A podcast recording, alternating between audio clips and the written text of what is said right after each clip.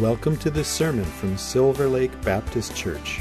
Our mission is to celebrate the greatness of God with all we are for the joy, hope, and renewal of our community. We are so glad you have chosen to listen to our message. We pray you will be blessed by your time with us today. Good morning, everybody. Good morning. You can say it. Yay, Will's preaching today. Thank you.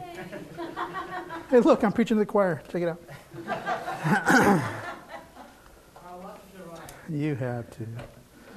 All right. This is a long one, so you're going to have to sit here for a couple hours. Anyway, starting off with have you ever had to leave a job that you loved and where you were at for many years? Well, some of us can say yes, and some say no. You may have had to leave for leave behind like many friends, people that you would call your friends. Is it on? Yeah. Couldn't hear it. Anyway, you had to leave instructions on how, to, how things ran. Remind them of the things that you know they knew, but you just wanted to make sure they knew. Why? Because you cared for the place you worked and the people you were leaving behind. You were invested. Then you finally come to the realization that you may never see these folks again. What about loved ones that had to leave you? They know they're leaving you behind and may never see you again, at least on this earth. They remind you that they love you and how they wanted to be remembered, how they may have influenced you. And to lift you up, they talked about how prepared you were for this, how ready you were for that moment. That's kind of basically what Paul had to deal with, what he had to do here. But let's catch up a little bit. Paul and his mission team were at the end of his uh, third missionary journey. And uh, were on their way to Jerusalem. This part of their travels began at Troas. And where Paul preached all night. Remember that, that night where he uh, preached and some young man decided to fall asleep and fall out of the window. But God miraculously brought him back to life as he had dozed off. Remember that? The rest of this chapter is what I kind of find extremely important. In these verses, Paul reflects on the past. He uh, also tried to prepare the church leaders of Ephesus for life without him, for the future. In verse 25, goes all the way down, Paul will tell them that they will never see him again in this world, but Paul was ready for that final goodbye. And God wants us to be ready. So with this in mind, let's we're going to be looking at Acts 20, starting in verse 13. I know all you are prepared for this and ready to go. But first let's pray. Father Lord, thank you for again this time together, and we thank you for the scripture that you've given us to, to look forward to. Father, I ask that you speak through me and your Holy Spirit, and Father, that uh, your glory be shown above, above all. In Jesus' name I pray. Amen. Verse 13 starts off with Then we went ahead to the ship and sailed to Assos, there intending to take Paul on board. So he had given us orders, intending himself to go on foot. And when he met us at Assos, we took him on board and came to Mil- I was going to mess this up. Mytilene. We sailed there. From, we sailed from there, and the next day came opposite Chios. The following day we arrived at Samos, and stayed at Trogyllium. The next day we came to Miletus. There's a map, right? Somewhere. There we go. Let's zoom in. There, I got power. Check it out. like the, the map. So you can see where they started at Troas and kind of past Ephesus and ended up at Miletus. See, Paul had decided to pass Ephesus so that he would not have to spend time in Asia, for he was trying to hurry back to Jerusalem if possible, to make it by the day of Pentecost. Notice that they went past Ephesus. We'll see why in a bit. God wants us to be ready, ready for our final goodbyes. And how can we get ready? That's the question. First, we must get alone with God. We must be intentional about getting alone with God. Paul knew this, so in verse 13, Luke wrote that when we uh, went ahead to the ship and sailed to Assos, there intending to take Paul on board, for so he had given us orders, intending himself to go on foot. John Phillips explained that the distance between Troas and Assos was about 20 miles. Paul demanded to walk, or determined to walk that distance. He wanted to be alone.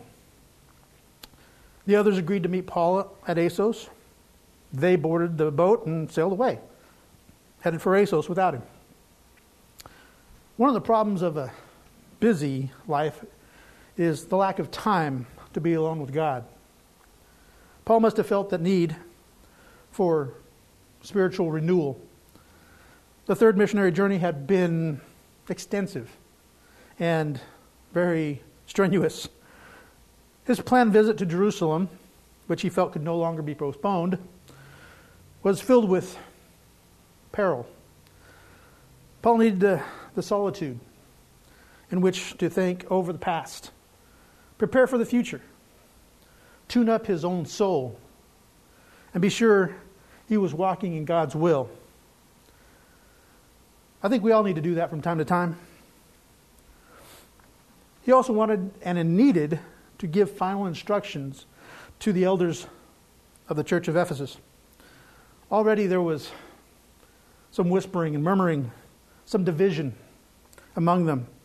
Paul needed to, to think about the best way to bring the, Ephes- the Ephesian elders and pray about this message that he wanted to talk to them about.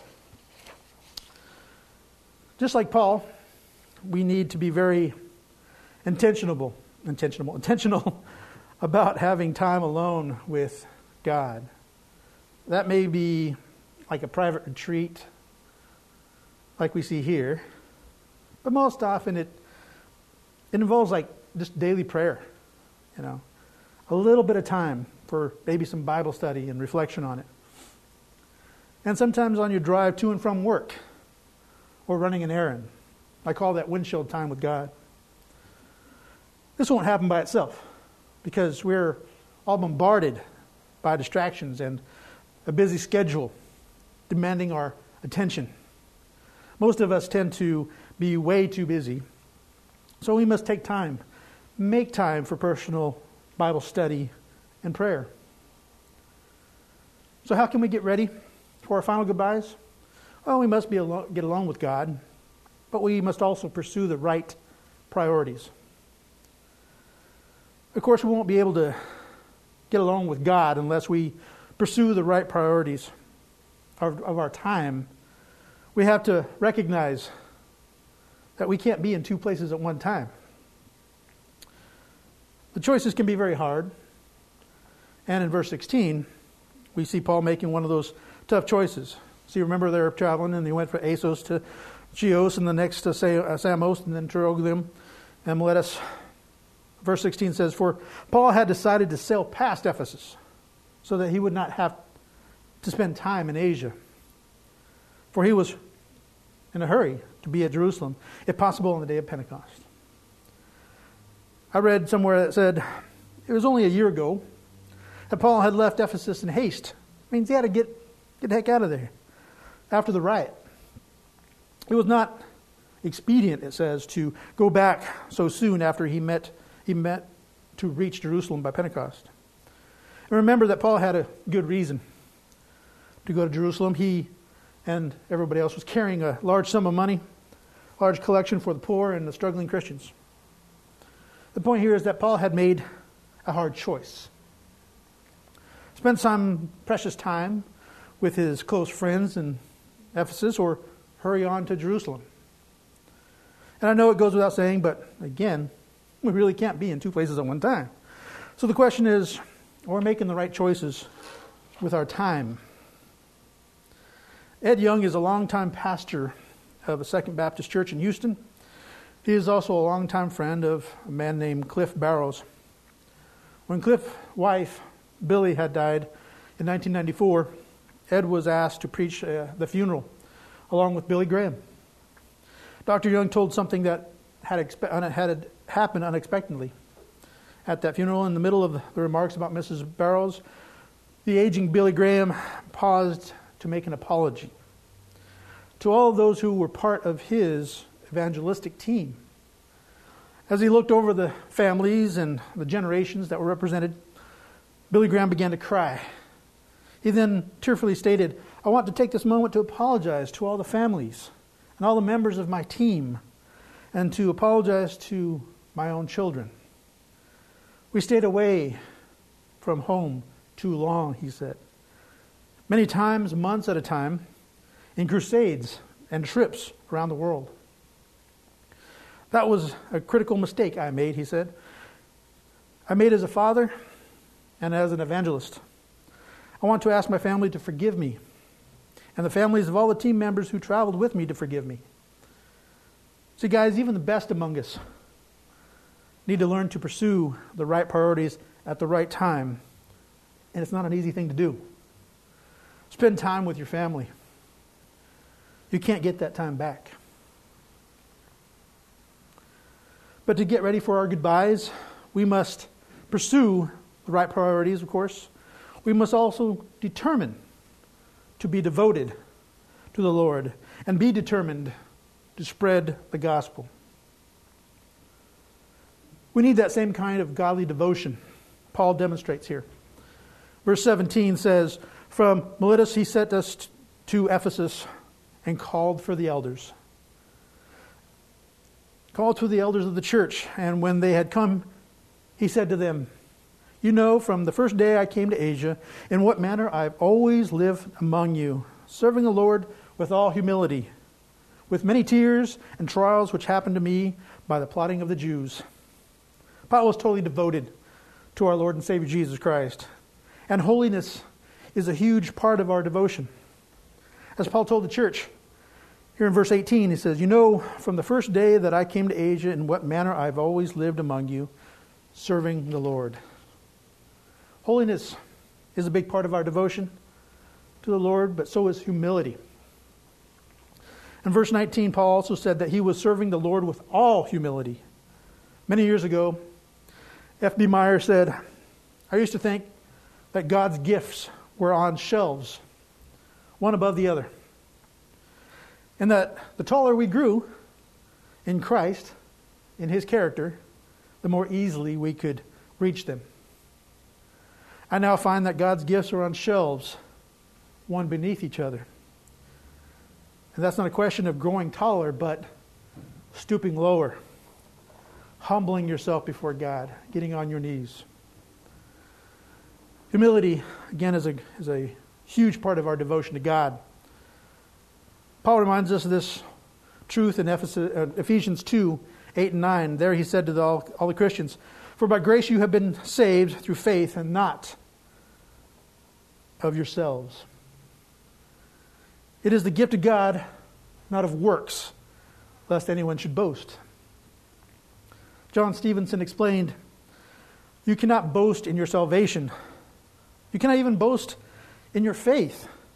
Boasting in your faith would be like boasting in the fact that you reached out to take a check from somebody.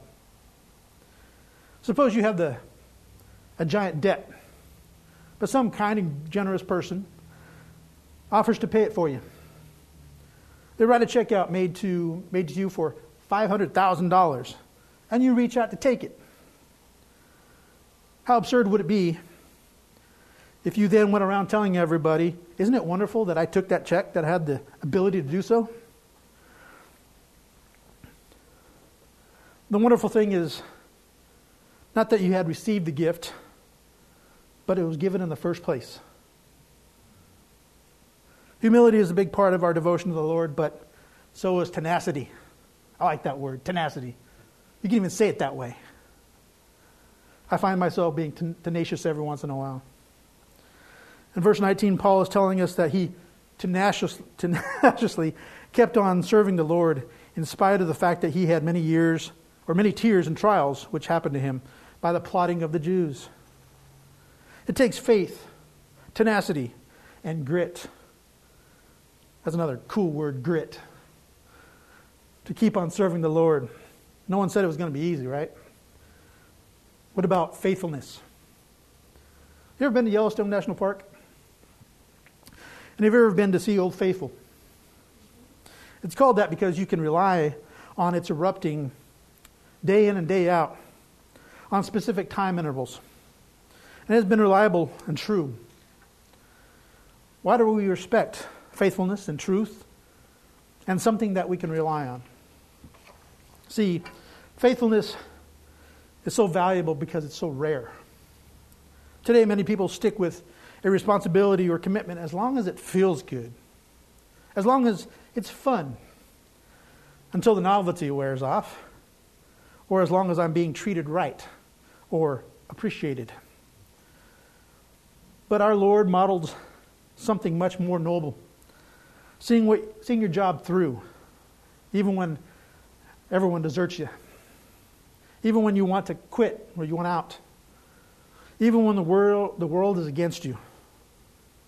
Yes, and even when they nail you to a cross. His faithfulness. That's what that's why he wants faithfulness in his followers. Revelation 19:11. John said, "Then I saw heaven open and, and behold a white horse. And he who sat on him was called faithful and true." Jesus is called faithful and true. And I hope that that's what they'll be able to call me and you as we grow into one of God's old faithfuls. However small your assignment, however tired you may feel, however unappreciated by people you may be, stay faithful. This is the kind of devotion God is looking for in us. So we must be determined to be devoted to the Lord. We must also strive to spread the gospel. We must make maximum effort to share God's good news about Jesus Christ. As always, this is what we see Paul doing. Verse 20 says, I kept nothing I kept back nothing that was helpful, but proclaimed it to you and taught you publicly from house to house, testifying to the Jews and also to the Greeks repentance toward God and faith towards our Lord Jesus Christ. And then down in 24, Paul said that he wanted to finish the ministry which I received from the Lord Jesus. And what that ministry and what was that ministry? He asked, I asked, to testify to the gospel of grace of God. Here we see Paul doing everything possible. Possible that he could do to spread the good news about Jesus. Paul pulled out all the stops. And he used three different words here to describe his efforts. He proclaimed it, he taught it, and he testified to it. Paul also tells us in verse 20 that he spread the gospel everywhere. Everywhere he went, both publicly and privately, as he said, from house to house. It makes me think of the house churches that are meeting even today in countries around the world where Christians are being persecuted. God wants us to be like Paul. He wants us to make our best possible effort. He wants us to do all that we can to spread the gospel, to spread the good news to the world. That includes things like Sunday school, VBS. It also uh, includes things like potluck. And remember when we used to have movie night? And the special offerings, new missionaries that come to speak with us. Those are all important things. How we can generate the good news. But, God, but doing all that we can to spread the gospel is also includes us inviting people to church, telling people about Jesus, telling them what it means to be a Christian, and telling them that God, what God has done in our lives. God can use us anywhere we work, play, and live. But we have to do what we can to share our faith.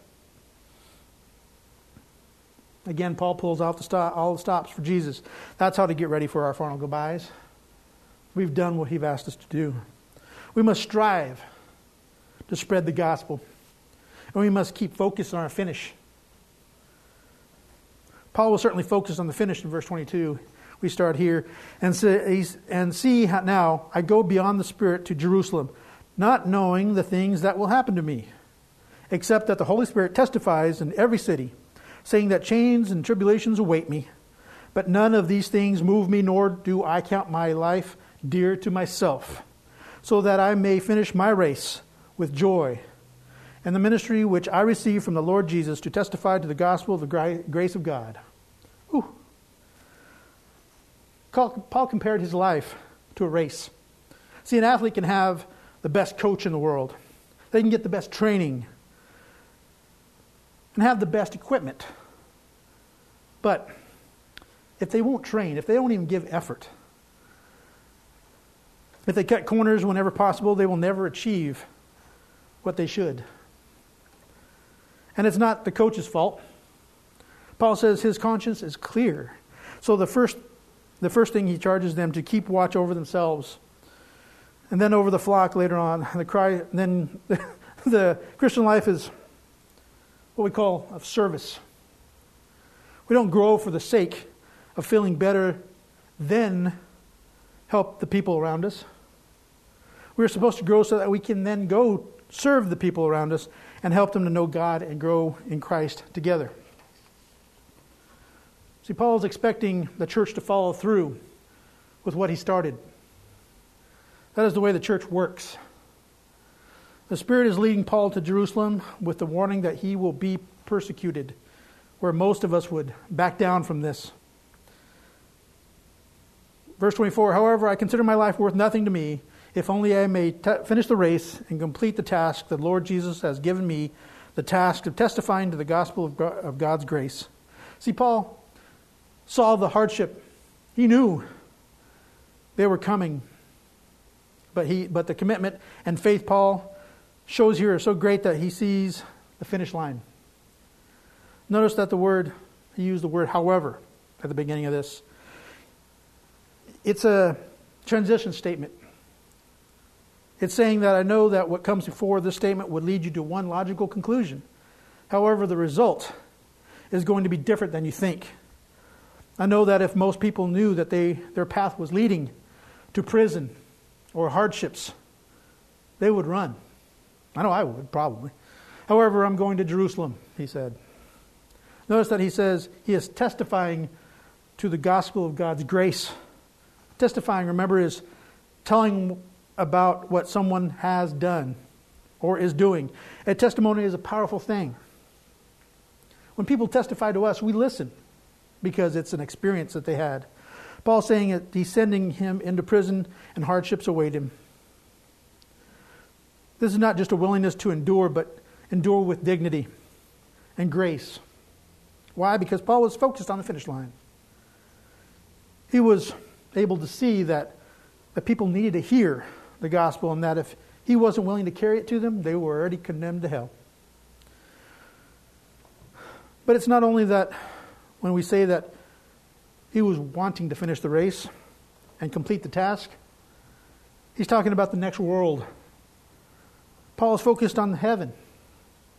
Think about it. If you knew Jesus have, and have asked him to be Lord of your life, then when you die, you get to go to heaven.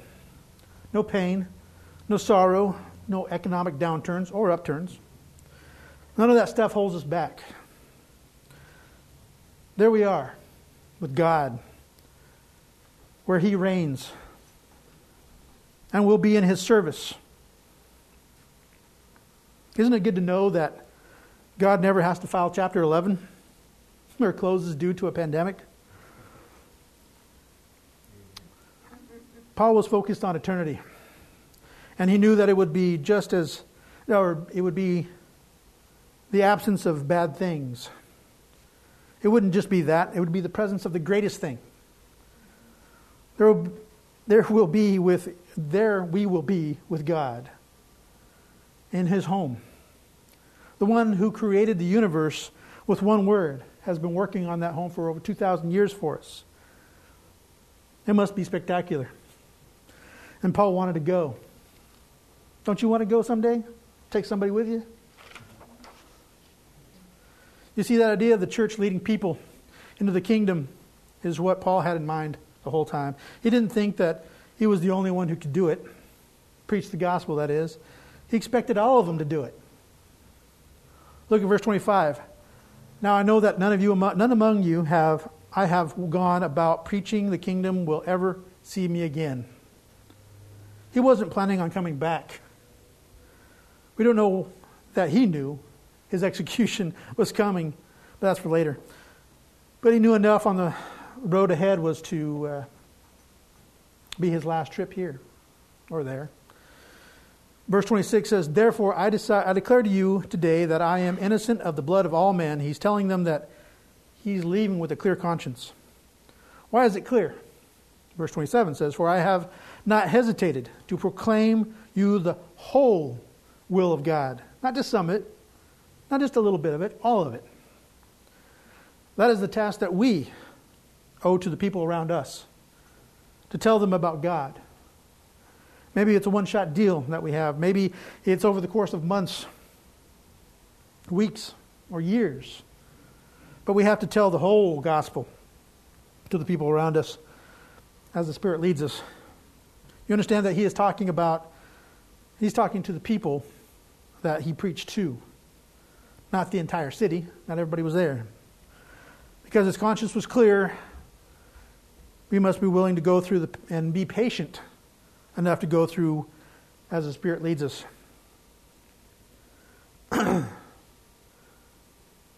Verse 28 says, Keep watch over yourselves and all the flock which the Holy Spirit has made you overseers. Be shepherds of the church of God, which he bought with his own blood. Who is he telling to keep watch over first? Themselves. See, the first person who is responsible for our walk and growth with God is us. We are the ones who are responsible to walk with Him daily. We are the ones who are responsible to study His Word, to pray, not just once in a while, but daily, all the time. We are the ones who are responsible to find the places of service that He is calling us to go and to serve. The Christian life is supposed to be one of action. And the person who receives the charge for ourselves first is us, is you, is me, is our own selves. And with that, we need to take loving and true instruction and be mindful of your surroundings and those who might lead you astray. Ooh. Verse 29. For I know this, that after my departure, savage wolves will come in among you, not sparing the flock. Also, from among yourselves, men will rise up, speaking perverse things to draw away the disciples after themselves. Therefore, watch and remember that for three years I did not cease to warn everyone night and day with tears. So now, brethren, I command you to go to, to the word of his grace, which is able to build you up and give you an inheritance among all those who are sanctified.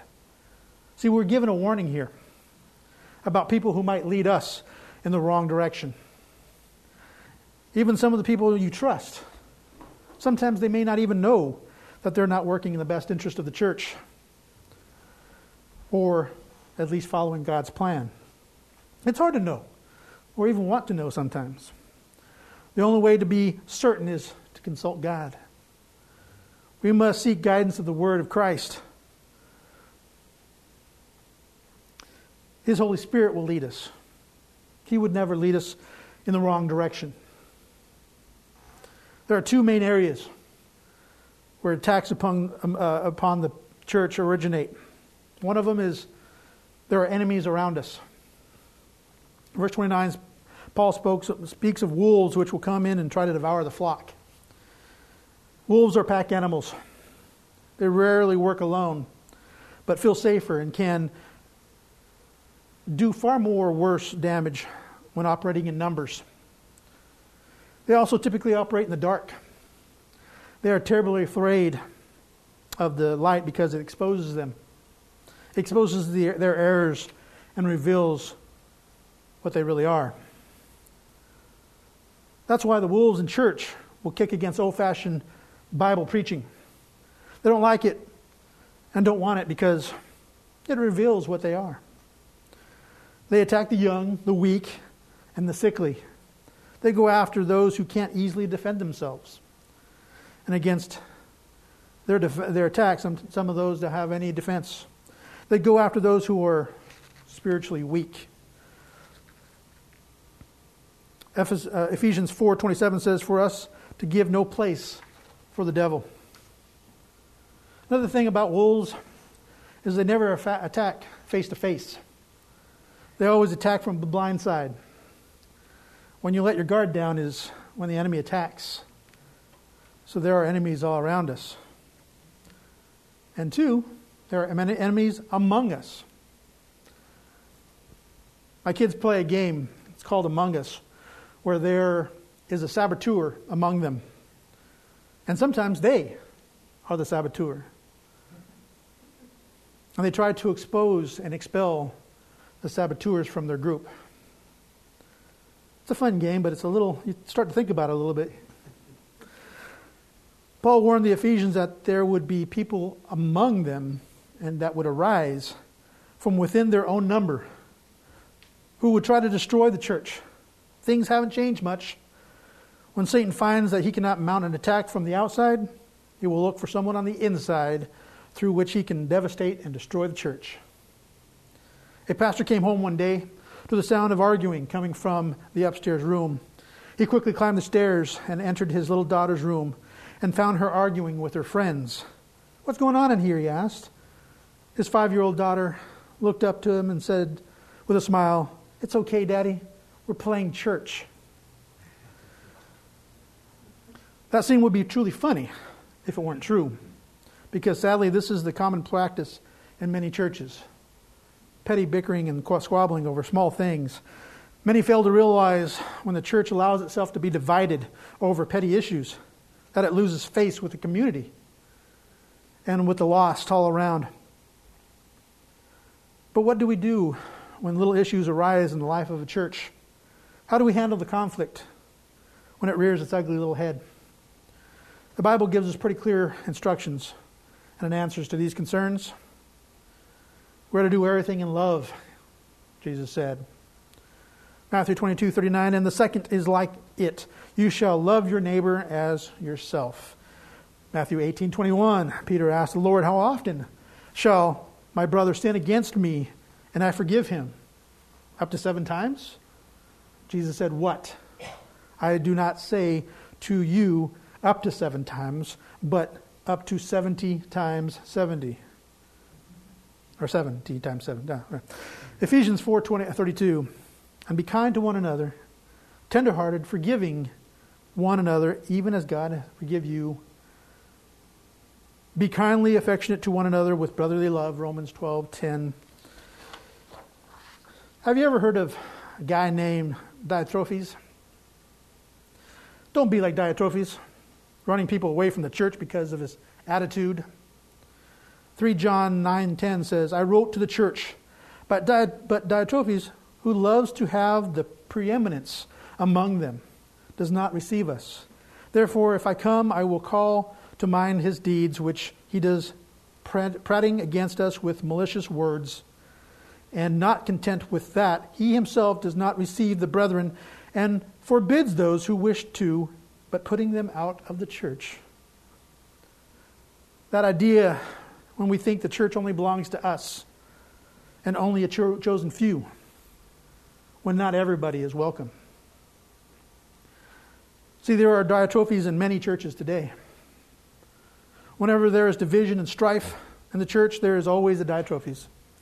This is someone who is willing to sacrifice unity, blessing, and the power of the presence of God just to get his or own way, his or own her, his or his own way.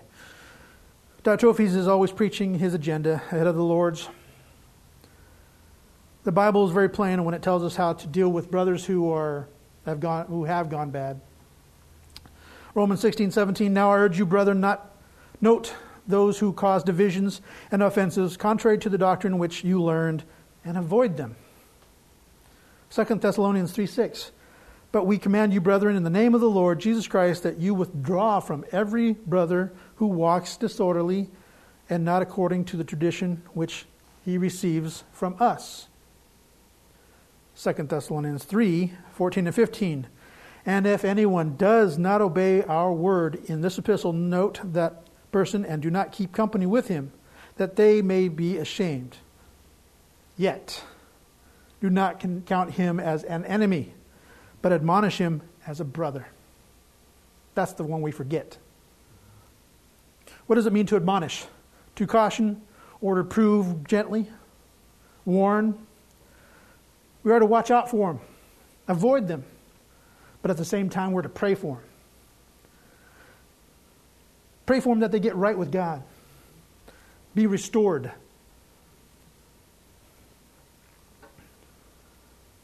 Somebody looks at these petty things, and that's what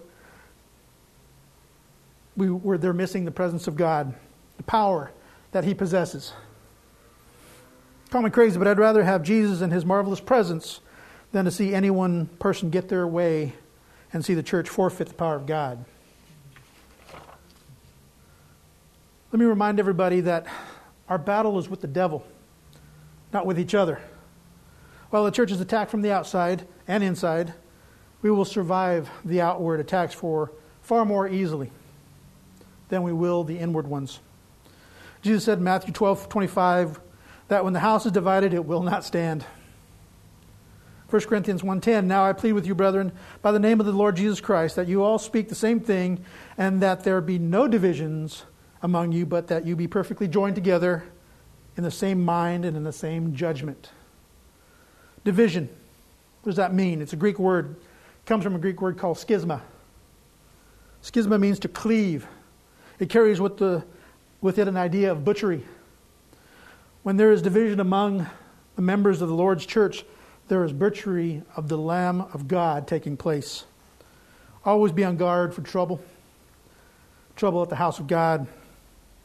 Verse 28 is a call to be watchful, both of self and others. When trouble and division rears its ugly head in our midst, take whatever steps are necessary, regardless of how extreme they are, to see that it's stopped in its tracks. But what is said is the fact that anyone, anyone, any one of us is only one step away from being the spark the devil uses to blow the church apart. Anyone in this building, watching this online, who refuses to walk in the humble submission before the Lord is capable of being used by the enemy to destroy the fellowship. Don't let it be you. That's what he says. Don't let it be you. Search your heart and see if there's anything in the beginning of the spirit of divisiveness that can do so much, do so much harm you are, when you are closer to Jesus, it's less likely that you will be sent to the center of trouble. To get ready for our goodbyes, we need to be mindful of what motivates us. Told you there was a lot to talk about. We talked about motives before. Paul is able to say that his motives were pure.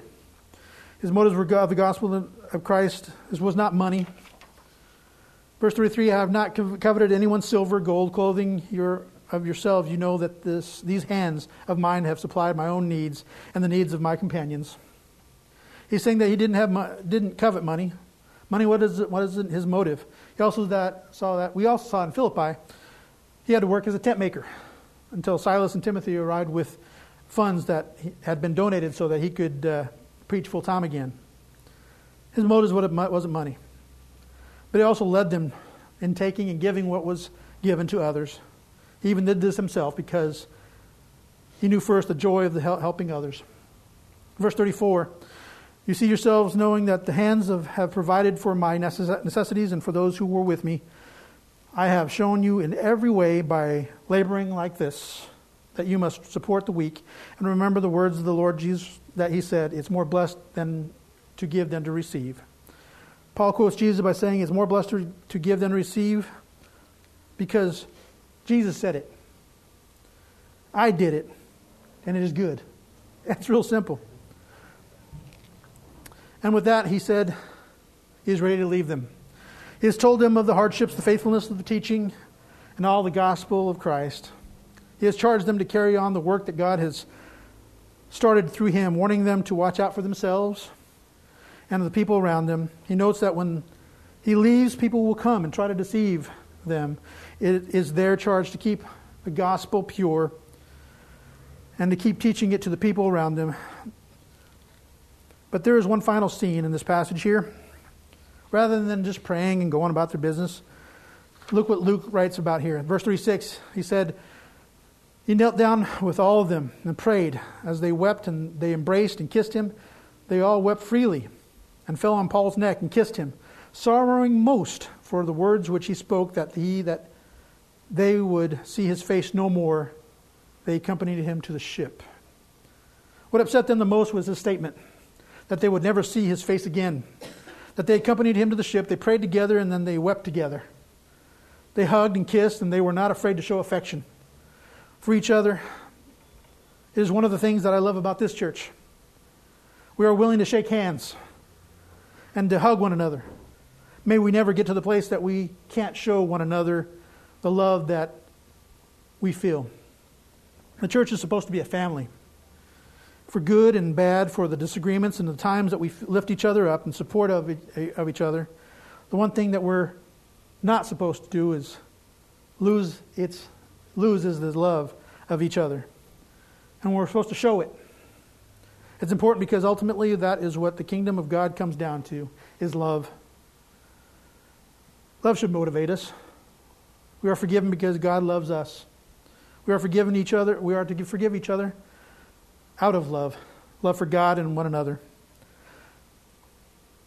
With that, I want to say if you're watching and you've never asked Christ into your life, I'm going to invite you to do that today. Not just because we want another church member because it's the most important thing that you could do in your life. God loves you and wants to spend eternity with you.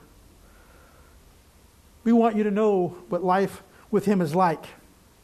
Not that it'll always be easy, but because it's worth it. But because it's worth it and because you are accepted. You're accepted in Him either into the enter into the family, he says, that wants to love you and help you on the journey. That's what the church is about. Let's pray. Father, Lord, again, we thank you for this time together, and we just thank you for the message that you were able to bring to us. Lord, and thank you for loving us so much that you gave yourself. And Lord, we just appreciate all you've given us and continue to give us despite of ourselves. Bless us as we continue on, Lord. In Jesus' name we pray. Amen. Thank you for listening. If you'd like to learn more about us, check out our website at www.silverlakebaptist.org.